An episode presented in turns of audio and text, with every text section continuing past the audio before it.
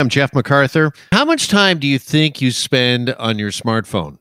No, seriously, how much time do you actually really believe you spend? I don't know about you, but I get that time screen update. It's usually on the weekends. It'll flash on my iPhone, and I look at it in just utter amazement.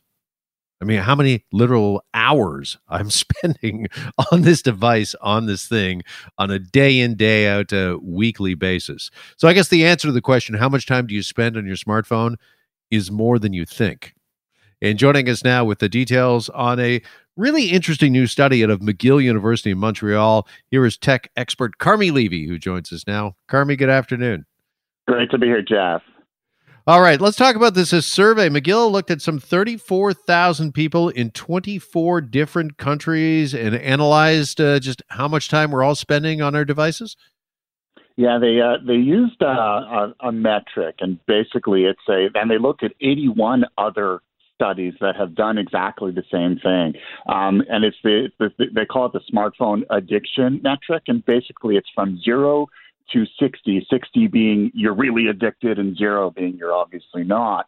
Um, and they measured by country, uh, you know, where where your addiction falls on that on that spectrum on that continuum. It was mostly focused at relatively young people, so teenagers, early 20s, because um, obviously kids are now getting their phones. Average age of first smartphone now is 10 years old, and they really want to understand, you know, are you know, it, are they addicted? Is that usage crossing into the line of problematic? Uh, and by country, uh, there were some pretty big surprises. China, right up at the top, Saudi Arabia, Malaysia. Canada, not far behind. We were number seven. Uh, we are more addicted than the U.S. We're more addicted than the U.K. Um, certainly more than Switzerland, France, and Germany, who are at the bottom. We're almost twice as addicted as they are.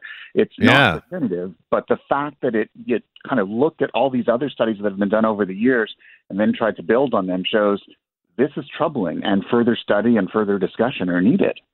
Okay, were you surprised that Canada ranked as high as we did? Again, at number seven, as you mentioned, ahead of the U.S. and the UK. Was that surprising? It, it is. Um, you know, I, I certainly, although I look at my numbers and they kind of frighten me because you know, if you have an iPhone or if you have an Android device, uh, if you go into the settings, you can turn it on so that it will measure your screen time. It'll show you how it evolves week over week. Is it up? Is it down? How many hours a week? Uh, when mine went into the double digits per day, that's when I started getting really scared. Uh, and so I kind of thought, well, if anything, we're going to be fairly close to where the U.S. is because we usually come in and around the same places they do. We're on the same continent. We're, we're, I mean, obviously we're different than they are, but culturally we're in the same sort of zone. Um, yet the fact that we are so much more addicted than they are in the U.S., I think, was really surprising. Maybe there's anxiety here, especially among younger users, that uh, you know we're certainly not, you know, we're, we're not studying, we're not discussing, and maybe we should.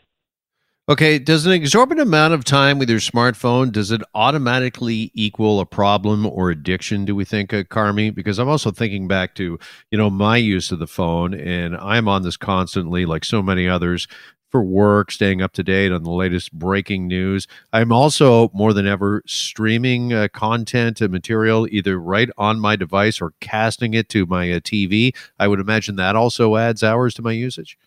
It certainly does. And I think, you know, I think back to previous generations when hours of, of, of sitting in front of the television were considered a, an important metric of measuring children's health.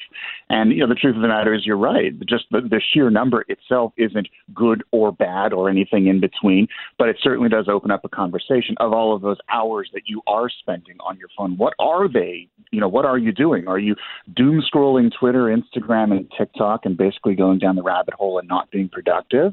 Uh, and, and and, and having that negatively affect your mental health? Or are you using it as a second or third screen for work? Are you using it for school? Is there a constructive reason why you spend so much time on it?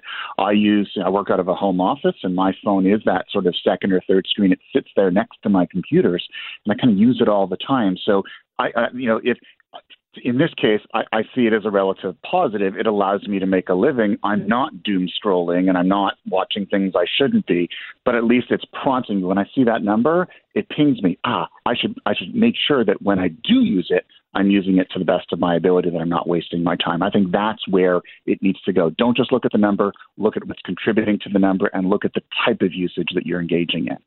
Yeah, just kind of have that honest conversation with yourself because I think we've all been surprised. Uh, you just mentioned it, so did I off the top. When you uh, look at the time uh, spent, uh, your average screen time, I think it really is eye opening. It's eye popping for a lot of people.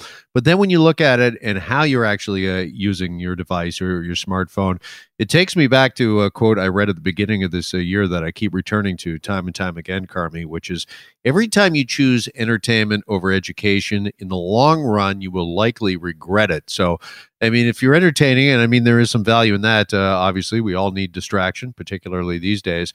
But uh, if you're also using your device to educate you, perhaps, I don't know, you're even doing a uh, fitness uh, class uh, online you're watching uh, on YouTube. But there's so many uh, productive ways we can also be using and spending that time on our devices.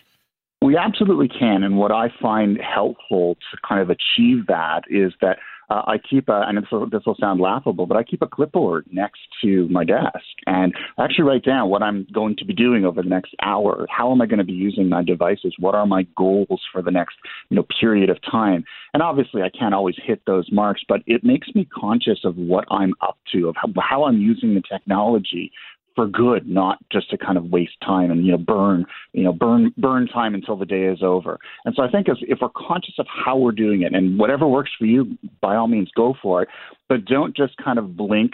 Uh, and then, you know, eight hours later, turn around and ask yourself, where did that time go? If we're more conscious of how we're leveraging the technology, I think we'll lean toward the education side of things, not the entertainment side, and we'll get more out of it. I think that's one of the, and that's been one of my sort of key strategies for getting through the pandemic making sure that I'm mindful of what I'm up to when I'm using technology at any given moment. And just finally, got roughly 45 seconds here, but this is a good reminder since the study did focus on young people, young adults, and just how addicted they might be to their smartphones. Is a good reminder for parents maybe to check in on their kids and how they're using their devices and make sure that they're using it for net positive yeah, the last thing if you're a parent that you ever want to do is just hand a device over to your child and then just let them use it completely blind. So you've got to have visibility, not standing over their shoulders and and you know you know you know being overly or overbearing, but having that conversation with them, having that dialogue, making sure they know they can come to you with any questions or issues or concerns, and that you're always talking about what they're using, how they're using it, what they're getting out of it, how they can get better at it. Even if you're not a tech sort of savvy person, uh, still your kid is looking to you for that. So don't just turn off and assume that they know the tech. They don't. They're looking to you as the parent for answers. Okay, Carmi, I'm going to let you go because I'm guessing you're on your device right now speaking to us. So appreciate it as always. Thanks so much. Yeah, okay. There's tech expert Carmi Levy, and we're back with uh, Dr. Iris Gorfinkel. She joins us each and every Wednesday. We'll run down the latest COVID headlines coming up with Dr. Gorfinkel next. Stay with us. You're listening to The Jeff McArthur Show. Hi, it's Shauna, and I might be a bad parent because my kids think french fries are vegetables. Hey, it's Ryan, and I might be a bad parent because I went out for wings when my wife was in the hospital after giving birth. Johnny here. I might be a bad parent because in my house, the tooth fairy gives pocket change. But we're not alone. Len emailed us and said his six year old daughter's Tarzan moment going from love seat to lazy boy by curtains made him more proud than any dance recital. and Andy left his two year old at the rink. All right, guys, I'm sure we're not alone. Like Andy's kid. For stories and confessions like this, make sure you check out our podcast. It's called Bad Parents, and it's available wherever you get your podcasts. I left a glove at the rink.